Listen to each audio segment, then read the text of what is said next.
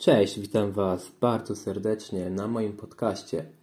Ja nazywam się Przemek, a to jest dopiero pierwszy odcinek mojego podcastu, dlatego zaczynajmy.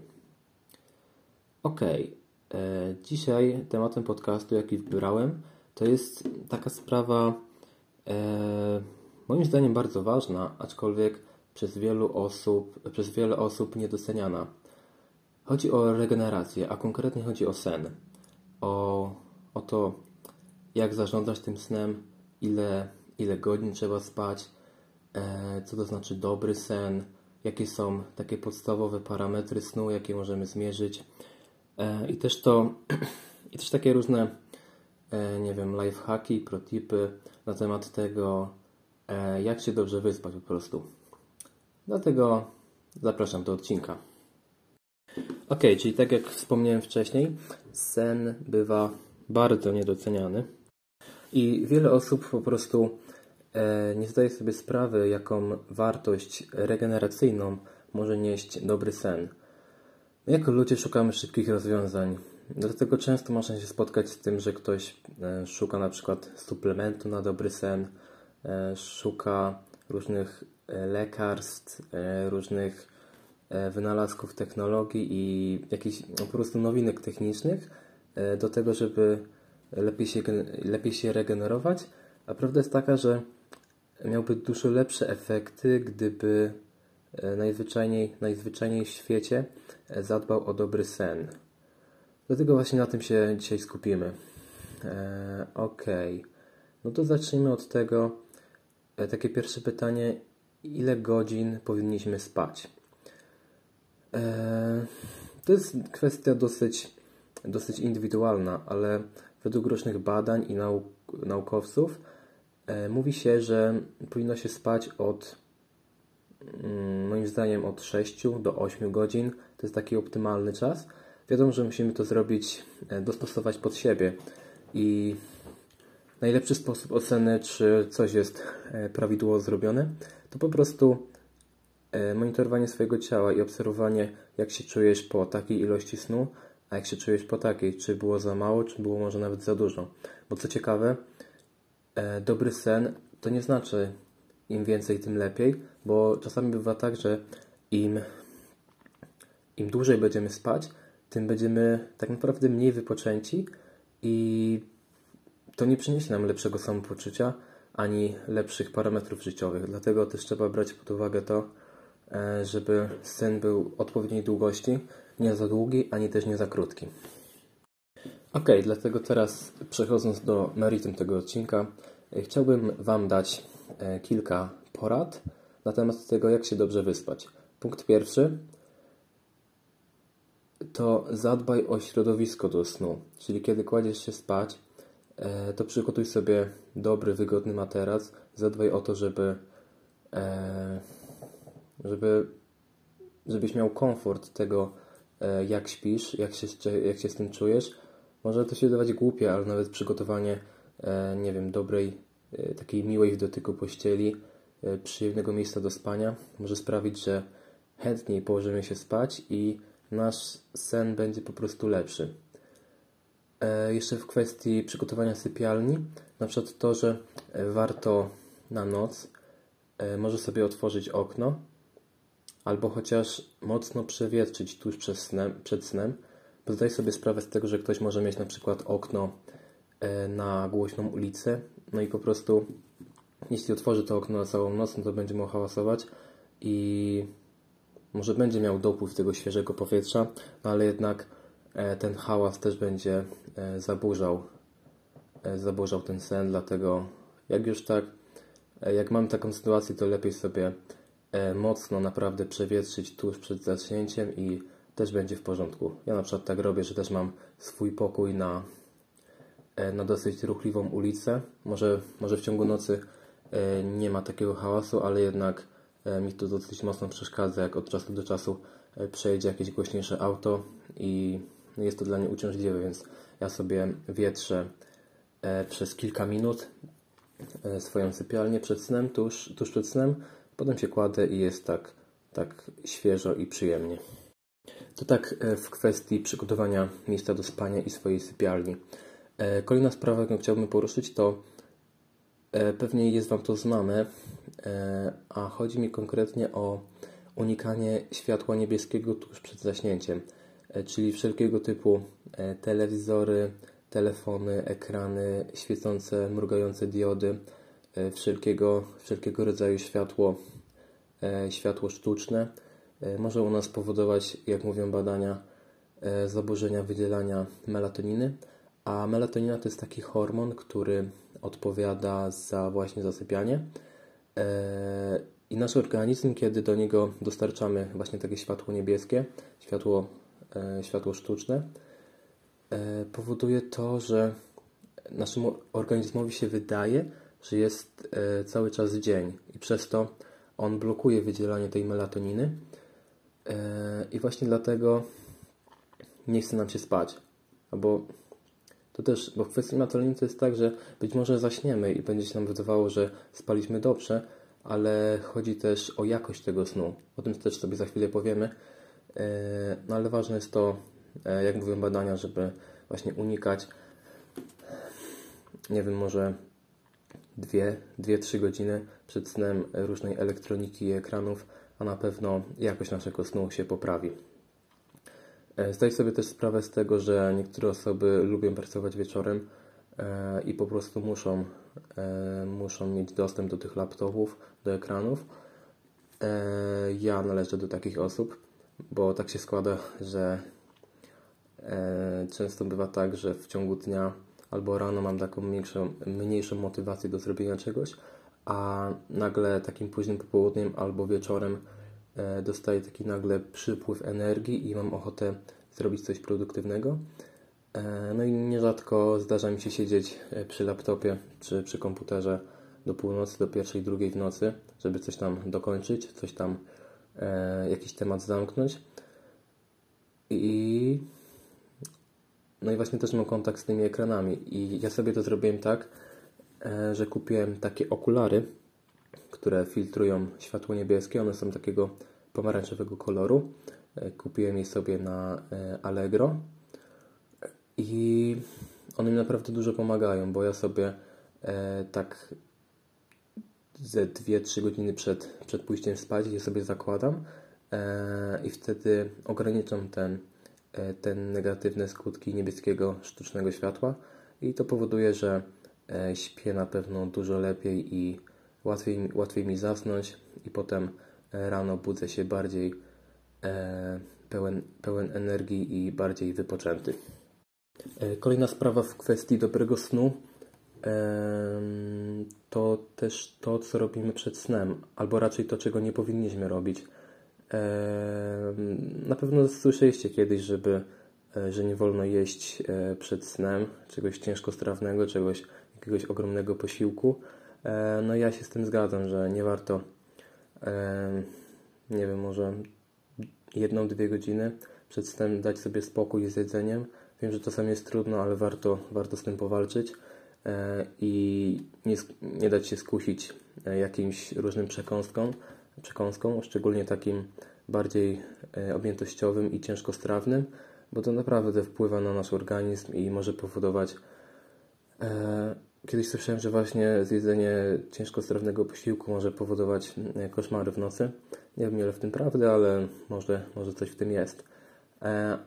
Ale no sam fakt tego, że podczas snu nasz organizm ma się zregenerować i odpocząć, a jeśli zjemy coś naprawdę mocnego, to wtedy on będzie obciążony, będzie obciążony e, tym trawieniem i nie będzie mógł, nie będzie w stanie e, właściwie się zregenerować podczas tego snu.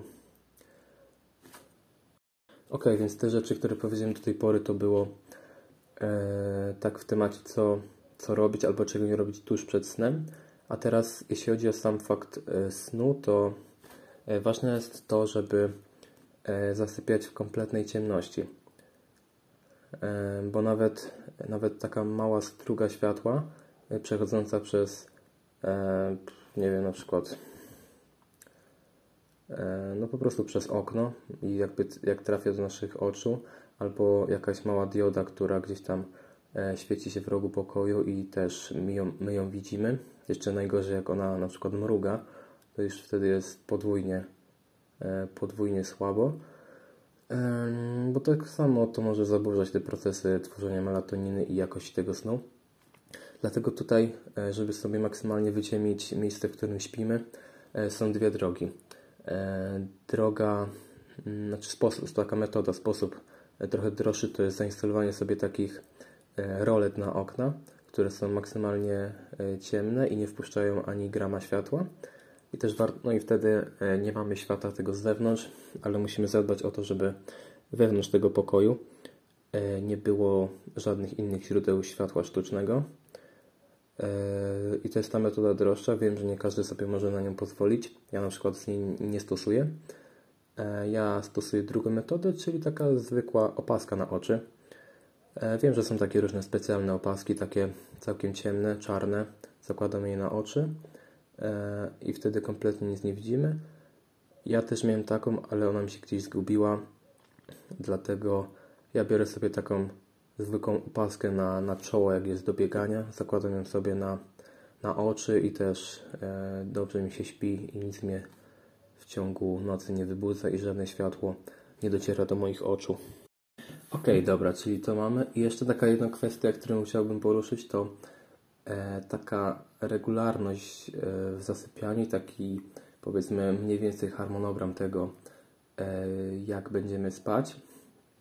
Bo to naprawdę nie chodzi o to, E, czy będziesz zasypiał o, o 22, czy o 23, czy może o 20, czy nawet o 2 w nocy, ale wydaje mi się, że ważniejsze jest to, żeby to była regularność, żeby mniej więcej każdego dnia kłaść się o podobnej godzinie. Nie musi być dokładnie co do minuty, ale tak plus minus nie wiem, 15, 20 albo 30 minut powinno być ok. Więc też sam nie wiem do końca, czy wierzyć w to, czy raczej nie, E, w ten motyw, w motyw, e, jak to się mówi, e, nocnego marka albo rannego ptaszka. Być może coś w tym jest, ale też mm, może nie ma co się za bardzo do tego przywiązywać, bo ja na przykład miałem okresy, kiedy lubiłem wstawać sobie wcześniej rano, a mam na przykład teraz taki okres, że lubię sobie posiedzieć i porobić coś jeszcze tak do pierwszej, drugiej, więc można powiedzieć, że jestem nocnym markiem.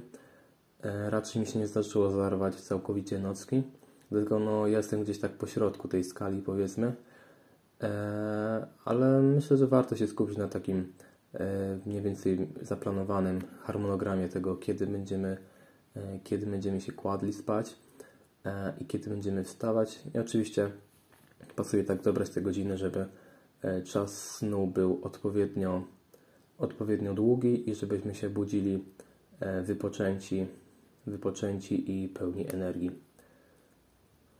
E, dobra, i tu mieliśmy omówione, co robić albo czego nie robić przed snem, jak, jak to robić w trakcie snu. A teraz powiemy sobie trochę na temat tego, co robić rano. Załóżmy, że masz ustawiony budzik na godzinę siódmą i chyba najgorsze, co możesz zrobić, to obudzić się. Jeszcze, a jeszcze najgorzej, jak masz położony budzik tuż przy głowie, no to mm, to jest e, podwójnie słabe, bo no nie wiem, jednak te telefony emitują jakieś promieniowanie, e, czy to jakiś Bluetooth, czy jakaś sieć komórkowa, czy jakieś Wi-Fi, transfer danych i tak dalej, te wszystkie łączności. No, nie jestem przekonany do tego, czy, czy aby na pewno e, te wszystkie fale muszą E, przesiąkać przez, nasz, e, przez nasze ciało i nasz mózg. No, są różne badania, które sugerują, że może to być szkodliwe, dlatego jestem zdania, że lepiej gdzieś odłożyć, odłożyć dalej ten telefon albo na przykład włączyć tryb samolotowy. Wtedy wszystkie łączności są e, wyłączone. Ale chodzi mi teraz o to, że jak wstajemy, no i chwycamy za telefon, który jest naszym jednocześnie prawdopodobnie u Ciebie także jest budzikiem, E, to najgorsze, co możemy zrobić, to wcisnąć tą drzemkę. Naprawdę, to, to jest pan największy błąd, jaki popełniamy, bo też mi się czasem zdarza niestety, e, włączenie drzemki. I teraz wyjaśnię Ci, dlaczego to jest, e, to jest złe. Załóżmy, że wstajesz o tej siódmej i włączysz sobie drzemkę na 15 minut tak, w momencie budzika Twoje ciało się obudziło, e, Ty go wyłączasz ten budzik i idziesz spać i przez te 15 minut nie jesteś w stanie dobrze zasnąć, e, tylko ten sen jest taki płytki i mało regenerujący. Dlatego Ty się budzisz potem znowu po 15 minutach, budzicie budzik i czujesz się tak samo źle, tak samo niewyspany, e, ale klikasz może kolejną drzemkę, kolejne 15 minut no i cykl się powtarza. Czyli wszystko to, cały ten sen, który odbyłeś od momentu, kiedy zadzwonił pierwszy budzik, poprzez te kolejne drzemki, e, tak naprawdę nic nie daje, bo w żaden sposób nie jest e, regenerujący. Dlatego moim zdaniem naprawdę wa warto walczyć z tymi drzemkami, żeby ich e, nie używać. Żeby ich nie używać i, no i po prostu wstawać za pierwszym razem. Czasem trzeba będzie przełamać tą niechęć, to zmęczenie, ale odkryłem, że jeśli jestem zmęczony i wstanę przy pierwszym budziku, oczywiście no też nie do przesady, bo jak spałeś dwie godziny i obudzisz się od razu, no to może być słabo, ale na przykład jak spałeś nawet odpowiednią ilość czasu i wstaniesz przy pierwszym budziku, e, no to wtedy, nie wiem, po 5, 10, 15 minutach to zmęczenie tak nagle mija i już czujesz się, już czujesz się ok. Ok, to dorzucę Wam jeszcze może taki jeden bonusik, który nie będzie stricte związany ze snem, ale, ale w pewnym sensie e, może Wam się przydać.